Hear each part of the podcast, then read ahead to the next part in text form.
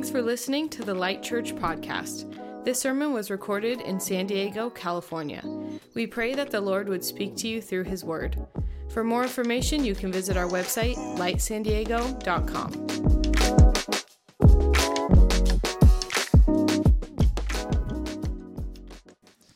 We're going to continue today in our, in our preaching series that we've titled The Trellis. And uh, the idea behind this series is that we want to put structures in our life, intentional structures that the Holy Spirit can use to shape and form us in the image of Jesus. And these structures look like what has traditionally been called spiritual practices or spiritual disciplines, if you like that word.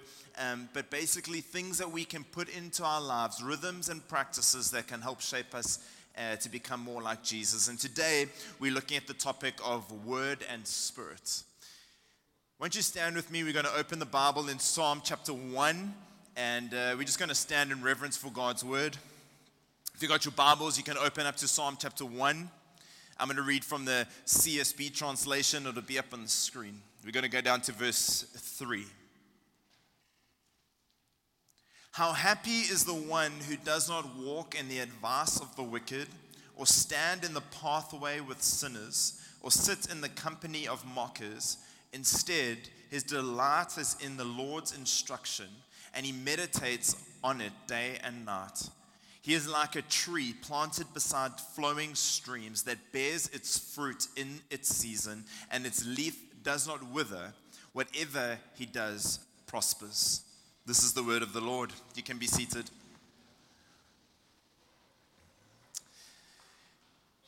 Jesus loves me, this I know for the Bible tells me so. Some of you might recognize the name Karl Barth. Uh, Karl Barth is a Swiss German theologian, and he was probably the leading theologian of the 20th century. In 1962, he was doing a lecture tour around the United States, and he came to the University of Chicago. And uh, at the end of one of his lecture uh, kind of sessions. He had a, a Q&A time, and uh, someone from the audience gets up and walks up to the microphone and says to Mr. or Dr. Barth, uh, can you sum up your theology in one sentence? Now, bear in mind that Karl Barth has written uh, over 20 volumes of uh, deep, uh, conci- like d- really deep, robust theological works, like huge uh, volumes of theology. Can you sum that up in one sentence? And uh, Karl Barth just simply pauses and says, Yes. Yes, I can. In the words I learned on, at, at, uh, in a song on my mother's knee, Jesus loves me, this I know, for the Bible tells me so. Not just, you know, because my mother tells me so, or because the church tells me so, or a pastor tells me so, or my heart and my emotions tell. Jesus loves me, this I know, for the Bible tells me so. Turn to our Bibles and page one of the Bible. We open in Genesis chapter one, and what do we read? We read, God said, Let there be light, and there was light. On page one of the Bible, we discover that there is a God, and this God is not silent. Not only does the Bible begin by claiming that there is a God and that He speaks, the Bible goes on to explain to us that there is a God who continues to speak even today. And he speaks primarily through his word, through the Bible.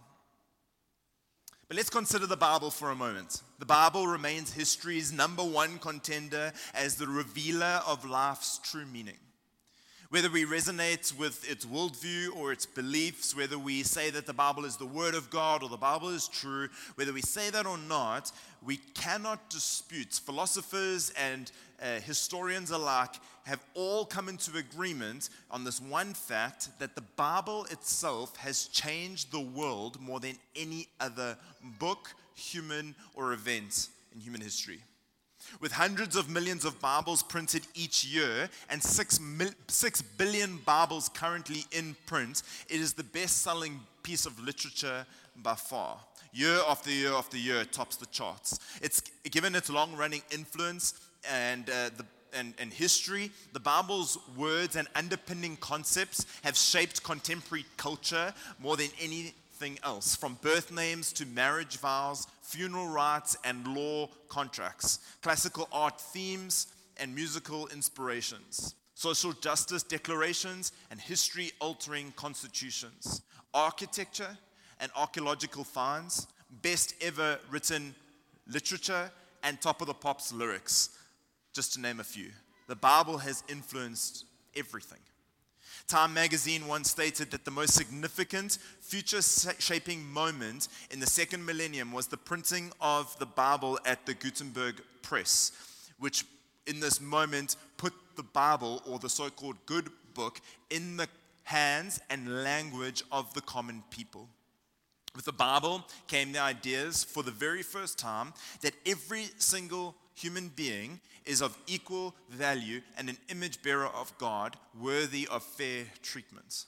With the Bible came the idea that morality is essentially about considering the well being of the other, especially the downtrodden.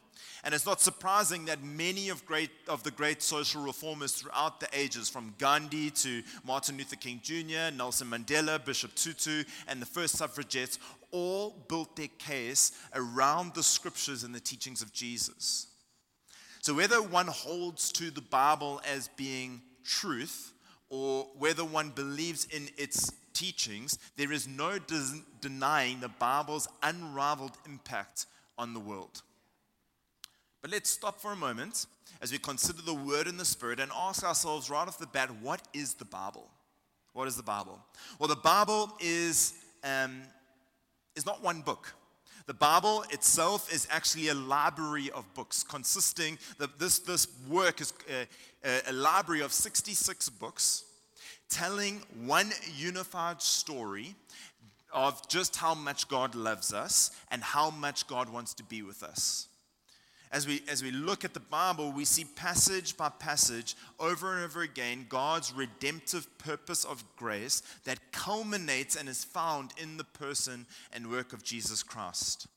And so when we read the Bible, we should be looking for evidence of this one great story across all of its books the story and the person of Jesus. Let's divide the Bible up into three sections Old Testament, the Gospels, and the New Testament. The Old Testament prepares the way for Jesus, this prophetic anticipation of his arrival, announcing that God will come and redeem and save humanity. We then get to the Gospels, the four Gospels Matthew, Mark, Luke, and John, which describe the life, the ministry, the death, and the resurrection of Jesus, basically a biography of Jesus' life. And then the rest of the New Testament reveals how the story or the message of Jesus begins to spread across the world. Sally Lloyd Jones, who's a New York Times best-selling author, and she wrote what, uh, if you're a parent, you would have come across this, or a school teacher, or a child. And she wrote the Jesus Storybook Bible. Some of you would have seen that or heard of it. And uh, this Bible, I believe, was obviously written for children, but I'm pretty sure she had adults in mind too, because I love reading this to my kids, and I just I, I get um, awakened again to the fact that Jesus is in every piece of Scripture. And so, as we consider the Bible being a library of books telling us one unified story of how much God loves us in and through the work of Jesus Christ and saves us by his Son, I want to just read Sally Lloyd Jones's introduction to the Jesus Storybook Bible. And let me just say, and I don't say this uh, kind of as, like I, I say this complete conviction. If you want to learn and understand the full narrative of the Bible in an easy and digestible way, get yourself the Jesus Storybook Bible, uh, read through it. It, it. You might feel, oh, but that's a children's Bible. I'm telling you, it'll help you with the grand narrative. And it's got pictures. So, like, if you enjoy the Instagram and stuff, it's like, a, like the Bible Instagram. Okay, so go for that. But the introduction that Sally Lloyd Jones gives us to her Bible is, is profound. She says this God wrote, I love you. He wrote it in the sky and on the earth and under the sea. He wrote his message everywhere. Because God created everything in his world to reflect him like a mirror, to show us what he is like, to help us know him, to make our hearts sing. The way a kitten chases her tail, the way red poppies grow wild, the way a dolphin swims. And God put it into words too, and wrote it in a book called the Bible. Now, some people think the Bible is a book of rules telling you what you should and shouldn't do. The Bible certainly does have rules in it. They show you how, to, how, how life works best. But the Bible isn't mainly about you and what you should be doing, it's about God and what He has done. Other people think the Bible is a book of heroes showing you people you should copy. The Bible does have some heroes in it, but you'll soon find out most of the people in the Bible aren't heroes at all. They make some big mistakes, sometimes on purpose. They get afraid and run away. At times, they are downright mean. No, the Bible isn't a book of rules or a book of heroes. The Bible is most of all a story.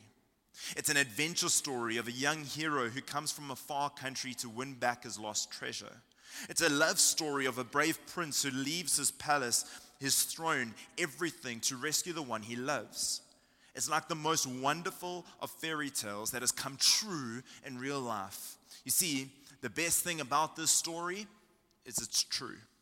There are lots of stories in the Bible, but all the stories are telling one big story the story of how God loves his children and came to rescue them. It takes the whole Bible to tell the story. And at the center of the story is a baby.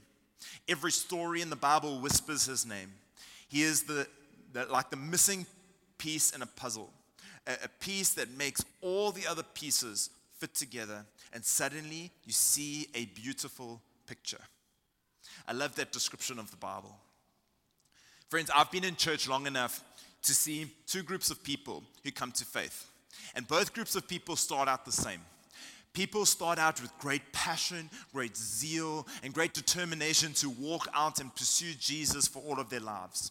And you get two groups. The first group starts off as disciples with great passion and zeal, but over decades, over years, however long, a certain period of time, that same passion and zeal seems to kind of diminish. And uh, towards the end of their life, or a decade or two later, what we, what we observe is that uh, these Christians end up living a compromised, flat, or boring Christianity. You get a second group of people who begin with the very same passion and zeal, but what you observe over time is their passion and zeal doesn't diminish. In fact, it actually grows and matures and they become more like Jesus as the years and decades pass. Now, there are a number of factors to that, and, and, and we could add to them. But the, one of the clear differences between the two groups of people is simply this the group that grows and matures and their passion and their zeal grows, they are the group that pursues Jesus by reading the Bible. It's as simple as that. The one group reads the Bible and the other doesn't. It really comes down to that. And we can simply, but we can't simply read the Bible alone. We need to be changed. We need to be shaped and formed by the Bible. We need to encounter the Bible. You see, we can't come to the Bible just as an academic work to learn a bunch of stuff. We actually need to be shaped and formed by the scriptures, and we need to encounter Jesus himself in the Word. The Bible itself tells us in John chapter 1 that the Word became flesh and dwelt, dwelt, dwelt amongst us, meaning that Jesus Christ himself is the Word of God. And the Word of God became flesh when Jesus Christ was born. We observed his glory, the glory of the one and only Son from the Father, full of grace and truth. So, the Word of God itself is Jesus Christ revealed to us in and through these written words on a page. And we encounter Jesus when we come to the Bible and we are, and Christ Himself is illuminated to us, revealed to us by the power of His Holy Spirit. We, we read Paul writes in 1 Thessalonians chapter 1, verse 5, because our gospel or the message of Jesus, Jesus Christ Himself, did not come to you in word only, but also in power in the Holy Spirit. And so we need both word and spirit. There's one sentence that has shaped my life more than any other phrase or idea that I've come across. A pastor in New York City, his name's Jon Tyson, he once said this phrase. He said, We need, as disciples of Jesus, we need theology that cannot be dismissed and power that cannot be denied. Theology that cannot be dismissed, robust, deep understanding of God's written word that we cannot dismiss it because it's simply there in black and white. But along with that, in the same sentence, we need power that cannot be denied, life transformation that we see at a very tangible level that, that no one can deny. because it's, it's on display and it's evident. Theology that cannot be dismissed, power that cannot be denied, word and spirit, shaped and formed by the person and work of Christ. R.T. Kendall, he wrote once, I cannot think of anything that would honor God more or threaten Satan more than the Word and the Spirit coming together simultaneously, as was demonstrated in the book of Acts. The book of Acts is, is the account of the early church, where they were equipped with the Word of God, but they had this divine impartation of the Holy Spirit that poured out upon them, and everything changed. The, the, the, the course of human history changed. As long as these two remain separate, word and spirit, to any degree, it becomes easier for the devil to keep the church from making a significant impact on the world. So we need both theology that cannot be dismissed, the word, power that cannot be denied, the spirits. Because theology roots the spirits, but the spirit gives life to dead orthodox theology. So the question I want to address today is how do we approach, as a practice, as a spiritual discipline, how do we approach reading the Bible in such a way that we can actually encounter Jesus? How do we read the Bible, and when we do so, encounter Jesus. See, Bible reading has become too much about knowledge accumulation, like head knowledge. Many Bibles today look more like encyclopedias and textbooks than they do a great grand story of love. And as a result, we approach our Bibles and our scripture reading in this way. The Bible can be intimidating, and I believe that the Bible is intimidating because we approach it wrongly. Or the Bible can be boring, or the Bible can be hard to understand. And I believe it's because we approach the scriptures wrongly. Now, I do believe, and I've said it already, that we need to study the Bible. I believe that we need to grow in deep, robust theology, like deep academic knowledge of the Bible. Not just pastors or church leaders, all of us. We need to have a deep understanding of Scripture. But if the reason we come to our Bible reading times is only to grow in knowledge about God, then I think we're missing the boat. And we need to rewire our thinking about the Bible. You see, the Bible and Bible reading is not just for head knowledge.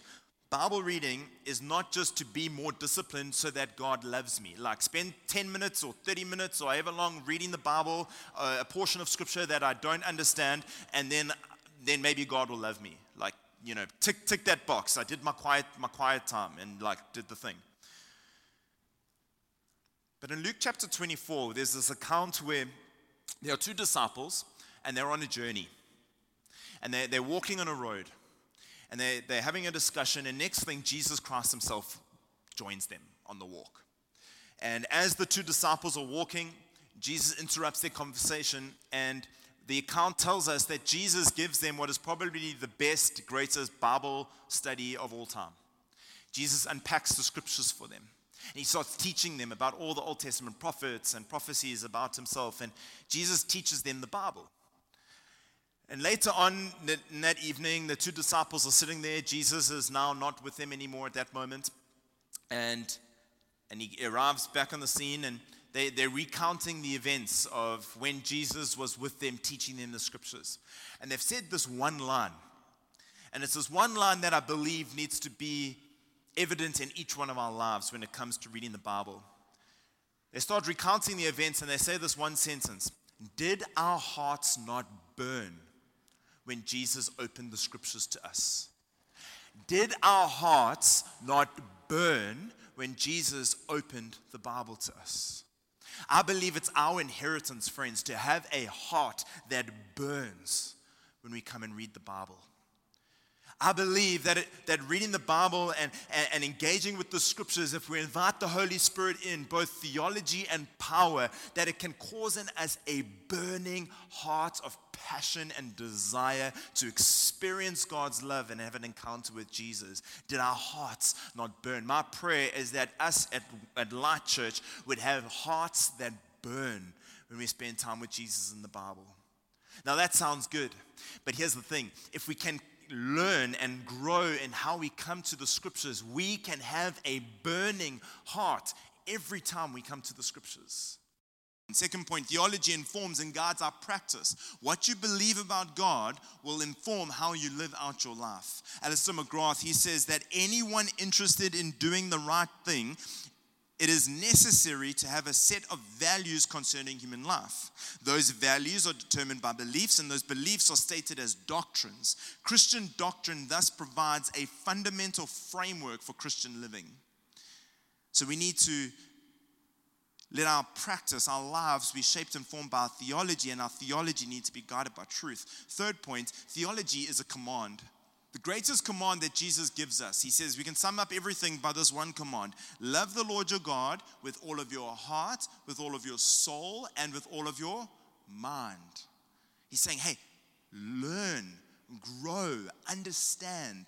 Not, hey, love the Lord your God with all of your heart, or if you're a different kind of personality, then with all of your soul. But maybe if you're more academic, then you get to love him with all of your mind. No, it's love the Lord your God with all three R.C. Sproul said once that the Word of God can be in the mind without being in the heart. I mean, you can have dead theology, but it cannot be in the heart first without being in the mind. So, but there's a problem, right? There's, the problem is this the problem is that a lot of Christians don't often or don't regularly or never read the Bible. Most Christians are living their lives according to a book that they either don't or have never read. But why don't we read our Bibles? Well, many people have wrong ideas about the scriptures.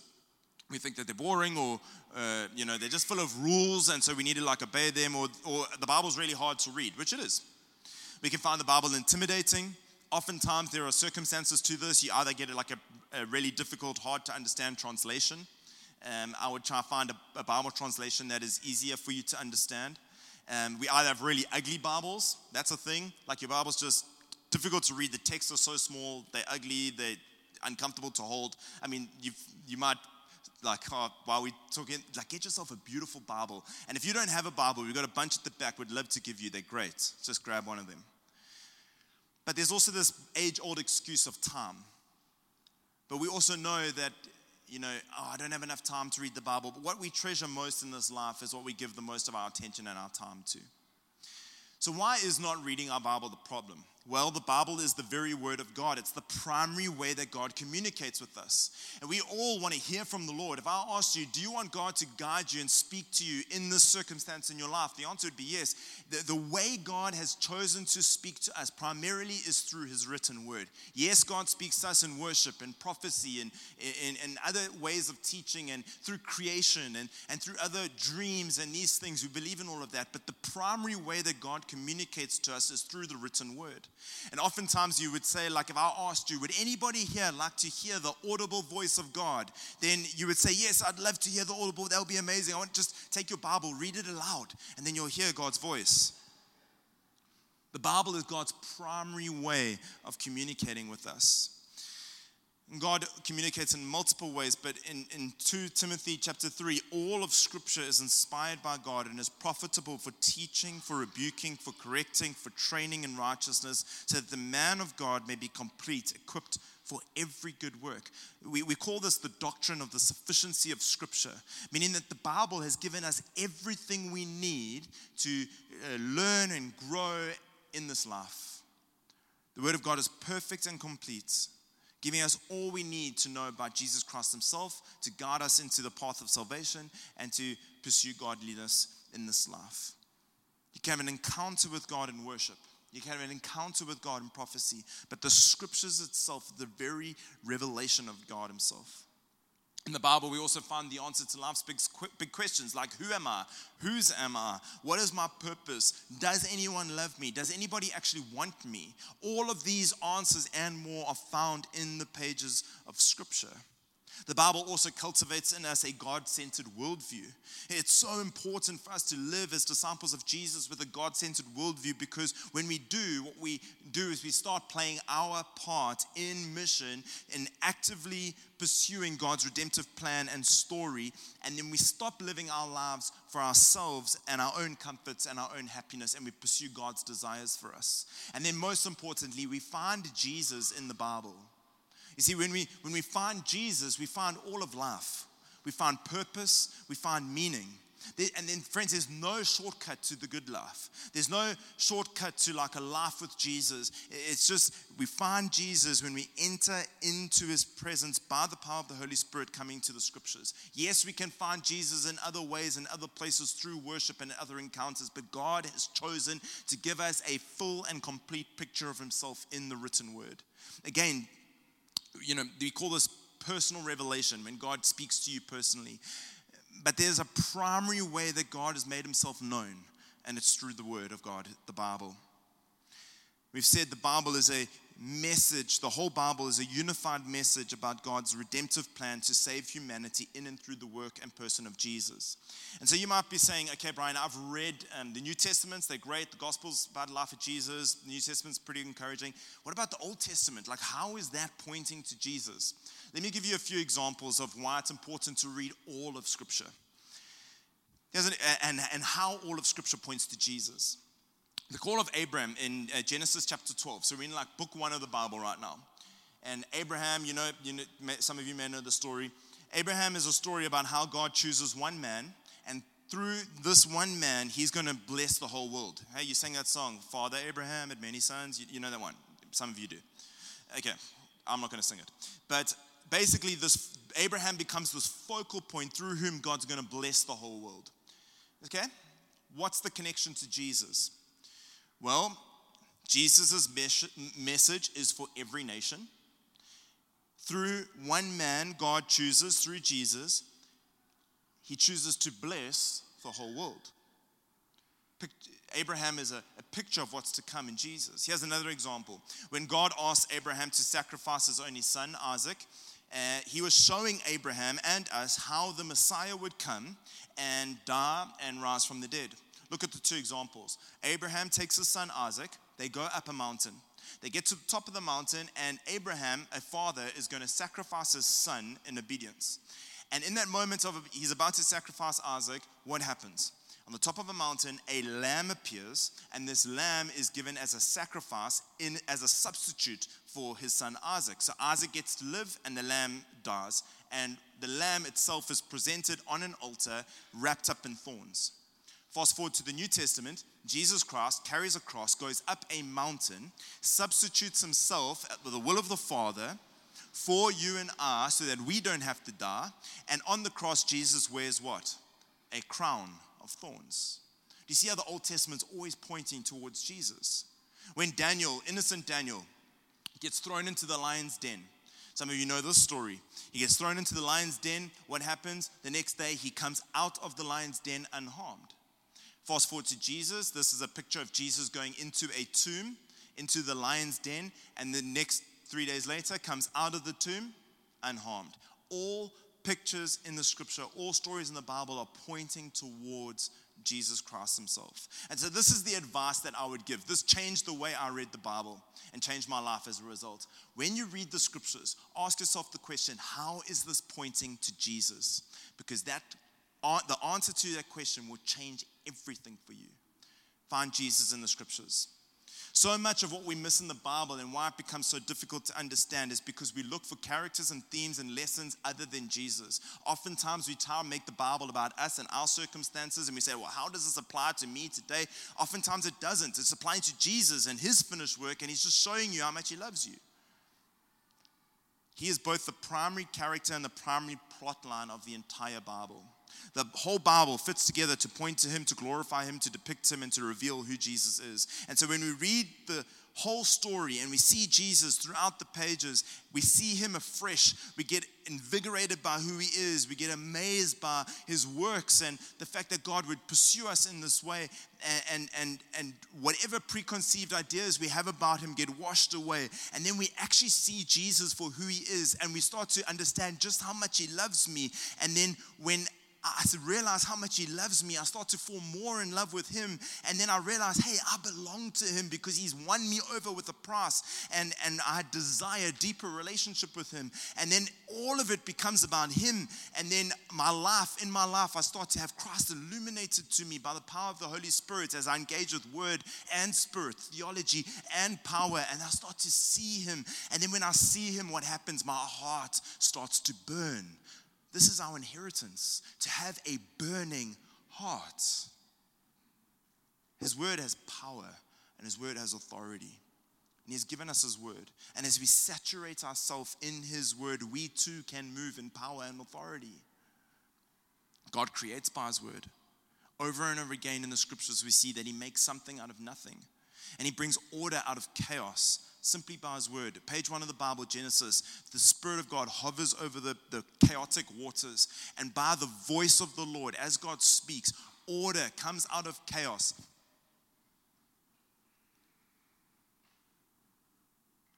Order comes out of chaos. And as that happens, God creates and the world comes into existence. Friends, if our lives feel like they are lacking or that they feel chaotic at times, come to the scriptures. God's word has the ability and the power to shape us, change us, and make something out of nothing and bring order where there is chaos. Now, one of the major problems, and one of the problems that we all uh, kind of think of when we consider the, the state of biblical literacy in the modern day we, we think that one of the core problems, particularly in our nation here in America, is, is the lack of biblical literacy. And I would agree with that. I believe that there has been a massive decline in biblical literacy. We just have to look at what's being taught in schools, the fact that the Bible was present in, in more a kind of um, uh, public forums than it is today, and there's a rapid decline in just not even uh, subscribing to the beliefs of the Bible, but just even knowing the stories of the Bible. So biblical literacy is on a decline. And so we think, okay, what we need to do is we need like everyone to know the Bible. And we do, and I believe that. But one theologian points out that at the time of the nation's greatest or highest level of biblical literacy, also coincided with the exact same period in this nation's history when uh, slavery was at its highest. So we need something more than just academic knowledge of the Bible. We need the Bible, but we need the Spirit of God to change our hearts and change how we live as a result of the theology that we believe and subscribe to. We need theology that cannot be dismissed, power that cannot be denied, so that we are changed and formed into the image of Jesus so that our practice changes. We need both. And this problem has been a problem in many churches for decades. R.T. Kendall, he talks about like word people and spirit people, or word churches and spirit churches. And there's often this divide, like I'm a word person or I'm a spirit person. And, uh, you know, there's many churches or people that are really well acquainted with the scriptures. They know their Bibles, they know their doctrine, and they know church history, the word people. And then you get the people on the other end of the scale. Hey, we're spirit people, like we're charismatic. We, we, um, we, we know the raw power of God. We've experienced healing, like we pray with like determination and faith and power, and God moves when we do things, like when we pray, and He responds to us, and we've experienced the gifts of the Spirit, and, and we have an infilling of the Holy Spirit in our lives, and there's miracles and healings, and both are brilliant. Both are exactly right. R.T. Kendall says the church generally will struggle on and on in its plea for God to restore honor to his name until not one or the other, but both, the scriptures and the power of God, the word and the spirit, coalesce simultaneously. We desperately need the Spirit of God to reveal and illuminate the Word of God in our hearts so that we can have an encounter with Jesus so that we can burn. Let's turn to Psalm chapter 1, our teaching text. The psalm describes a man who leads an untarnished and prosperous life in accordance with God's word. The heading in my Bible of this psalm is two ways, the two ways. There are two ways given to us in this psalm. By the way, the Psalms are the worship book of the Bible. It's basically song lyrics given to us. And the worship book of the Bible starts off by presenting two ways the way of the righteous and the way of the wicked. Let's just go through it briefly. The way of the, uh, sorry, how, how happy or this can be translated how blessed or how joyful or how satisfied, not by material or circumstantial events, but how blessed and happy is the one who does not walk in the advice of the wicked, or stand in the pathway of sinners, or sit in the company of mockers. Three verbs given to us. What's the psalmist saying? He's saying, hey, walk, stand, sit. How we live all of our lives, our formation, our discipleship, our day to day stuff of life. How happy is the one who does all of life, not in the way of the world. Instead, his delight or his joy or his peace is in the Lord's instruction. He's saying, hey, blessing, peace, joy, deep rooted security belongs to the one who lives the way of Jesus and understands his word. And it goes on, and he meditates or he fills his mind with the Bible, study, robust theology. Here we see that meditating on the word of God is presented by virtue of its inclusion as Psalm 1, line 1 of the worship book of the Bible as the foundational act upon which all other expressions of worship are based. We come to the Word of God. And he says he meditates on it day and night. He's saying, hey, develop in your life a rhythm, a, a, a, um, a daily habit of practicing spiritual formation and discipleship by opening up the Word of God. Brian, wish there was such a practical, like, is there a practical way that you can help us, a tool you can put in our hands? I'm so glad you asked. We've got these lectios that are at the back there. This is a daily Bible reading plan that can guide you, guided reading where we pause and we ask the Holy Spirit to guide us and open up the teachings of Jesus to us. They're at the back table there. Grab one of these. Uh, I think they're 12 bucks. If you don't have 12 bucks or uh, just it's our gift to you just grab one and, and start implementing in your life a daily rhythm and practice of reading god's word the psalm goes on to tell us what is the fruit of engaging in god's word on a daily basis. He said he is like a tree beside flowing streams that bears its fruit in season and its leaf does not wither. Whatever he does prospers R.T. Kendall goes on to say, There is no knowledge under the sun that is equal to a vast knowledge of Holy Scripture. Whether you are a minister or a cab driver or a children's pastor or a servant in a restaurant, a worship leader or an accountant, I could go on and on. Get to know your Bible better than any other book. The reward is incalculable. Being on good terms with the Holy Spirit is greater than being connected to celebrities, royalty, or the president. Never forget what the greatest evangelist uh, or the great evangelist uh, Dwight Moody, D.L. Moody, said, The Bible was not given to increase our knowledge, but to change lives. I'm going to skip ahead, Sean. If we can just. Um,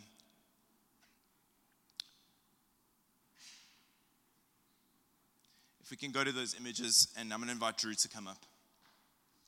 We've got to come to the scriptures asking the Holy Spirit to reveal Jesus to us. But how do we actually do that? How do we actually get to the place of having a divine encounter with Jesus in the written word of God? Well, I believe that posture and position is everything. There's this well known artist, his name is Michael Murphy. This is some of his art on the screen. He's, he's what is called an uh, illusion illusion artist or illusionary artist. He does works of art, sculptures, uh, uh, installations of art, simply like this one. And in order to appreciate and enjoy his art, uh, you have to be standing in the correct position to actually see it. So, this is an example here of this lady's face, uh, a portrait of this lady. If you stand on the one side of the piece of art, you can see it's just like hanging pieces of, um, of matter. You kind of don't really know what the piece of art is, and then you kind of make yourself, you, you move around the room, and when you get into the right position, you actually see the piece of art for what it really is. Uh, let's go to the next slide. Uh, there's a slide here of these bunch of balls just like floating in the air, and and you think to yourself, okay, what is this? I could, I could make that art. But then as you move around the room and go to the next slide, what we see is this becomes this. Position and posture is everything. There's, there's a story where Michael Murphy does this art installation. Well, it's actually a, sculpt, uh, a sculpture. And uh, people know he's an illusionary artist. And so he puts this sculpture in the middle of a room and he invites people to come and view his, this piece of art and uh, people come into the room and they start making their way and they're trying to discern like what is this lump of clay? Like what we can't make out for what it is. And try as they might people are walking around the room looking at this piece of art from all different angles and uh, they just can't work it out. They, they're like is this a trick? Has he just put a lump of clay in front of us? Like we can't see what this actually is. Anyway, the evening goes on, and the story goes that Michael Murphy he interrupts everyone and he says, "Okay, guys, um, Would you like to see this work? And he just simply says to them, The only way you can view this piece of art is if you get down on your knees. And so he gets down on his knees and he looks up, and, and then the, the sculpt, sculpture just comes to life. And he basically says, Hey, if you're not on your knees before this piece of art, you won't see it for what it truly is. And I believe that's a perfect way for us to consider the scriptures. The only way that we're going to be have a divine encounter with Jesus in the Bible and get to the place where our heart burns is if we posture ourselves in the right position before God's word. We posture ourselves before the scriptures in a place of submission by welcoming the Holy Spirit into our hearts and saying, Teach me. Hey, I don't have it all figured out. I'm not going to come and try to learn a bunch of academic knowledge from this thing. I just want to see Jesus. And so I'm going to submit myself to you, reveal Jesus to me. In the same way that Michael Murphy's sculpture can only be viewed on your knees, I would say that the way that we should be approaching our Bible reading time is on our knees, submitted to Jesus, asking the Holy Spirit to reveal Christ to us. Because then and only then, you know, we try as we might, we can approach it from many different angles and many different techniques. And you can get the lecture, you can get this Bible reading plan and this thing, all of which are so important. I don't believe anybody can grow in a haphazard or casual manner. You need to have a plan. But posture is everything. And so we come on our knees before the written word of God, recognizing that this is truth, that Jesus Christ Himself has given to us in His fullness in the word. And we allow the Bible that is alive and active to shape and form and change my hearts. And then I see Him. And then when I see Him, I'm changed. I start to become more like Him. My desires and affection for Him grow, and I'm able to receive more of His love and grace and mercy in my life, and I'm changed by the Word and the power of the Holy Spirit as I'm on my knees. Experience the scripture as joy, friends. In Ezekiel chapter 3, verse 1, he said, Son of man, eat what you find here. Take the scroll, take the word, and then go and speak to the house of Israel. So he says, I opened my mouth and, I, and he fed me the scroll. He, he himself, God, gives the word. Son of man, he said to me, Feed your stomach and fill your belly with the scroll that I'm giving you. So I ate it, and it was as sweet as honey in my mouth. Coming to the word of God should not be a, a, a difficult or burdensome task it is as sweet as honey in my mouth as I posture myself in the right position and allow Him to feed me the word. I fill my belly and I'm satisfied. Thanks for listening to the Light Church podcast. This sermon was recorded in San Diego, California. We pray that the Lord would speak to you through His Word. For more information, you can visit our website, lightsandiego.com.